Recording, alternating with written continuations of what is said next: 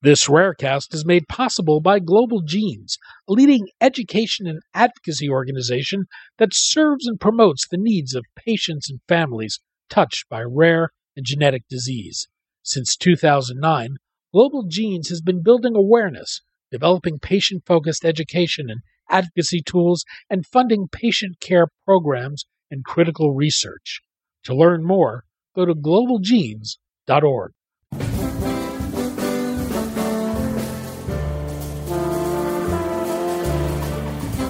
I'm Daniel Levine, and this is Rarecast.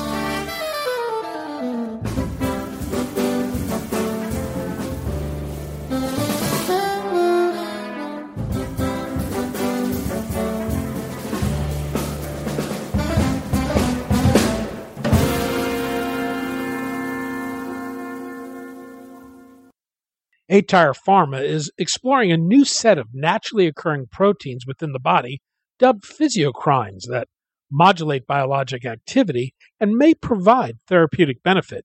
The company is pursuing this new class of molecules to treat a number of rare diseases.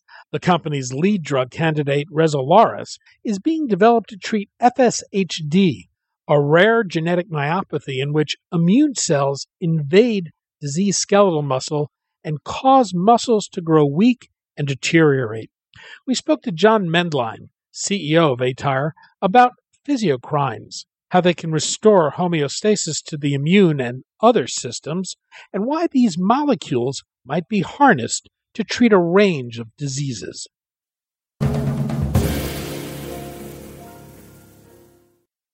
John, thanks for joining us. Danny, it's great to be here today. Looking forward to speaking with you. Well, we're going to talk about a, a, rare genetic muscle disease known as FSHD, aTyr Pharma, and a new class of therapeutics you're working to develop. Let's start with FSHD itself. What is it? How rare is it? How does it manifest itself? And what's the prognosis for someone with the disease? Yeah, Danny, thanks for the opportunity to uh, uh, talk to people about FSHD or facioscapular humeral muscular dystrophy. Um, it's in a, a, family of rare muscle diseases uh, that include diseases like Duchenne muscular dystrophy and another rare muscle disease that we're working on, limb girdle muscular dystrophy.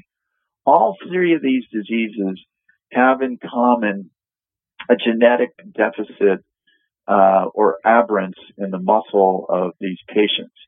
And what happens is is that the body starts to attack that muscle, and uh, in those cases, it actually um, starts to contribute to the disease state, whether it's a limb girdle patient, an FSHD patient, or a Duchenne patient. So, what happens in these diseases? The muscle becomes weakened, and the immune system reacts to that uh, weakened area.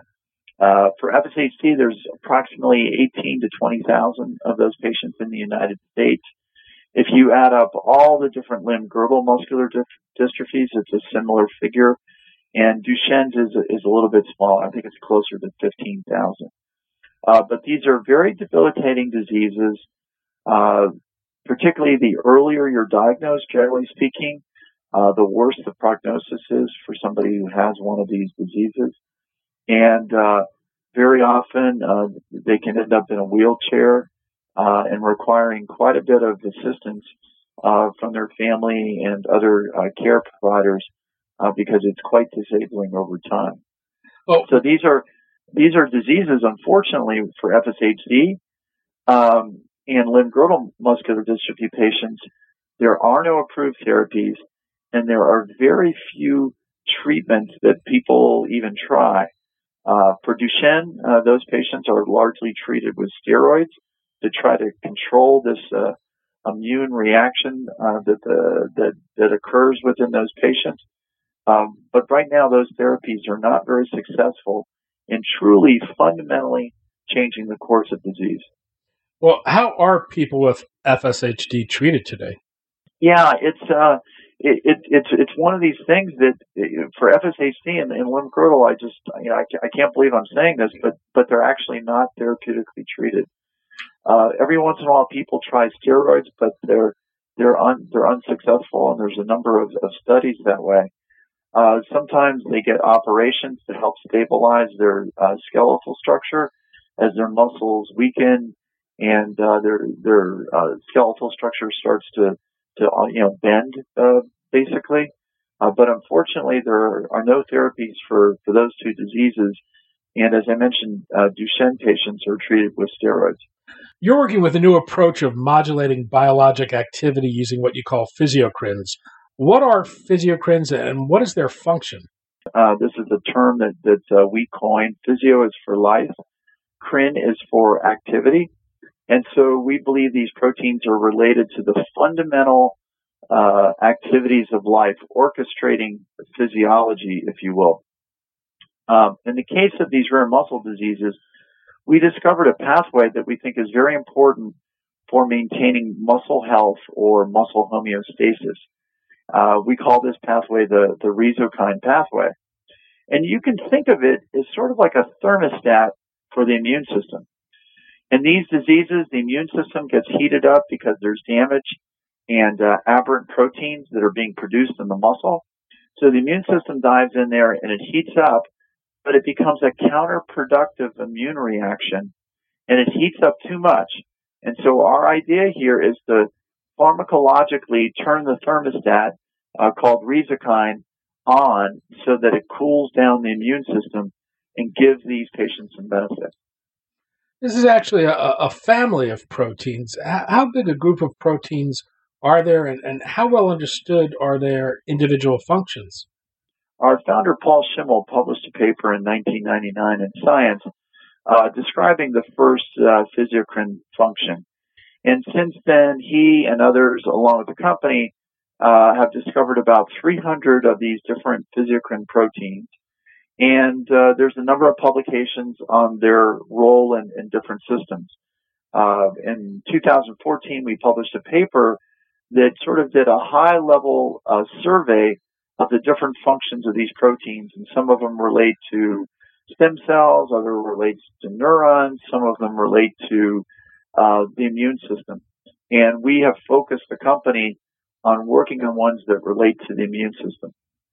Your lead candidate, uh, Resolaris, is derived from a naturally occurring physiocrine. How, if at all, did you modify it?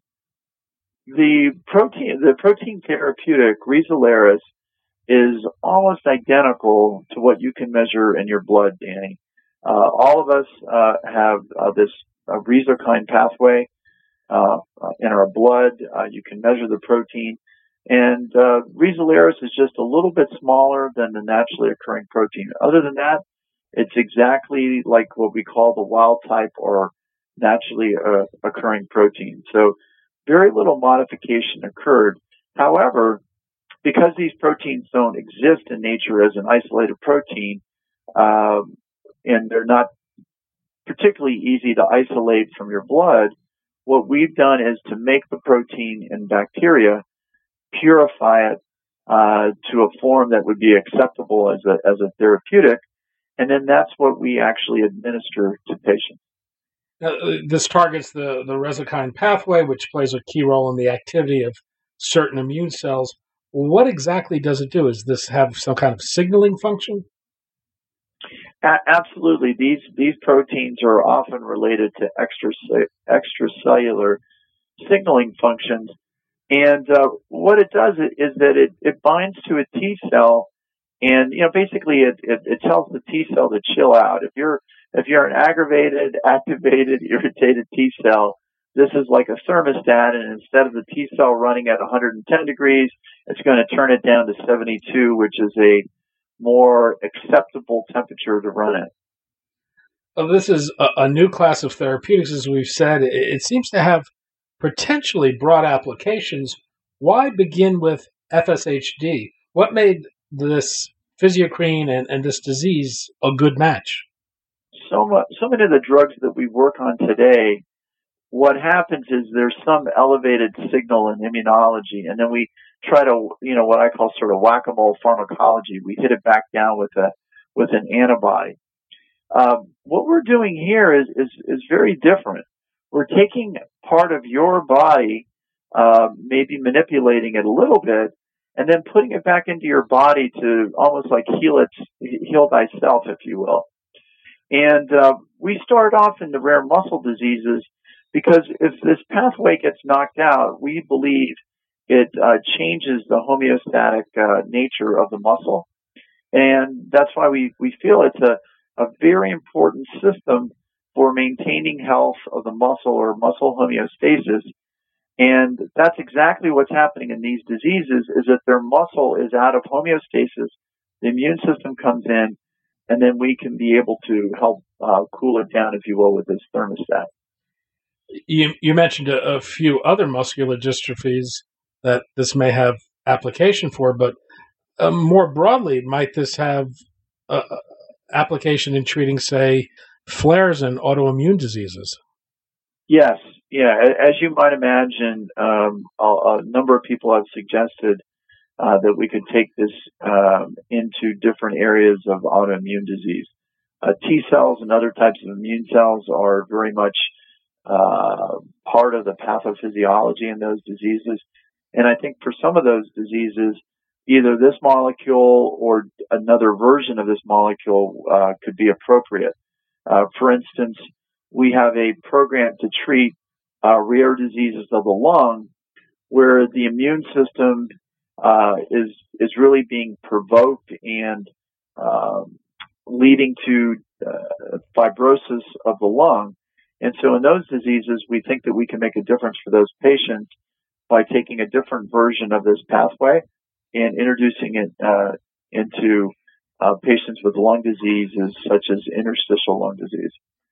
At the end of April, you reported clinical trial results from a, a phase 1b2 study. What, what did you find? We had completed a, a limb girdle muscular dystrophy trial and then um, also an early onset FSHD trial. And in both those trials, we saw an improvement in um, muscle function as judged by the manual muscle test. So this is a test where uh, the uh, physician or other healthcare uh, provider will test 14 different muscles and uh, basically uh, calibrate that to um, how strong those muscles are. And in our adult, uh, um, or, excuse me, adult limb girdle trial, we saw about almost 80% of the patients saw an improvement. And normally these patients uh, actually get weaker uh, as time goes on. So we thought that was an, an encouraging sign of uh, clinical activity of our molecule. And then uh, for early onset patients, these are um, FSHD patients that are diagnosed um, uh, in our trial before the age of 10. And then the patients themselves were between the ages of 16 and 20. And in those patients, we saw, oh, a little bit more than 50% of those patients have uh, muscle improvement. So both of these we thought were very encouraging where there's a, a significant uh, potential decrease in the disease and we could maybe uh, combat that or correct that with our drug. And, and how specific was it? Any, any concerns about safety signals or off-target effects? Now, g- generally speaking, uh, is, is well tolerated.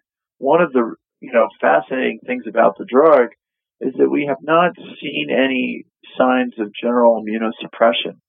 So a number of uh, pharmaceuticals that that are um, prescribed often somehow immunosuppress you, uh, meaning like your T cell levels in your in your blood could go down, or uh, your total T cell counts can go down. And uh, certainly a lot of immunosuppressive, but that's actually how they work. So we think this is a, a very special pathway that's really related to this question that the immune system constantly has to answer 24-7 in your body. Is what I'm looking at in the immune system, is it self or is it non-self? And, uh, and there's two ways to answer that question. Is it is it non-self related to exogenous uh, perturbations like uh, infections and things like that, or is it self related to your tissues? And uh, we think uh, what part of what Resokine does is that it tells the immune system, hey, these tissues, even though they're damaged, you have to stop hurting them because it's actually the self. Uh, what's the clinical path forward, and what would be the endpoints for a future study? Well, one of the cool things about what we've learned uh, about the molecule today is that we start out with a lot of different endpoints and um, you know, the manual muscle test is something that's used in clinical practice. So we think that, you know, in a large randomized controlled trial that that would be a, a uh, legitimate uh, endpoint. And then maybe on top of that, we would make it more quantitative and do quantitative muscle testing. So I think there's some, definitely some guardrails that we can put on this program and, and, and the road to success in clinical development. And at this point, is the plan to commercialize this on your own? Would you be seeking partners? Well, right now uh, we're we're we're talking to people about partnerships in this program and and other programs, and uh, you know that's been the nature of biotech is to sometimes have a mix of being able to take things all the way yourself and also have some partners help you, uh, say for instance, outside the United States. John Mendlein, CEO of aTyr Pharma. John, thanks so much for your time today. Danny, thank you and very much enjoyed it.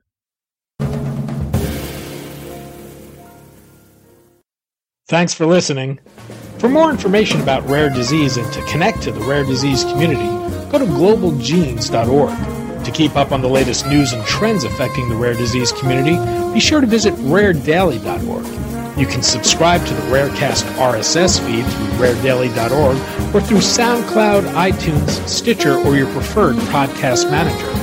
The Rarecast is produced for Global Genes by the Levine Media Group. You can also find our podcast, The Bio Report, on these popular podcast sites. Our theme music is composed by Jonah Levine and performed by the Jonah Levine Collective. We'd love to hear from you. Drop us a note at danny at levinemediagroup.com.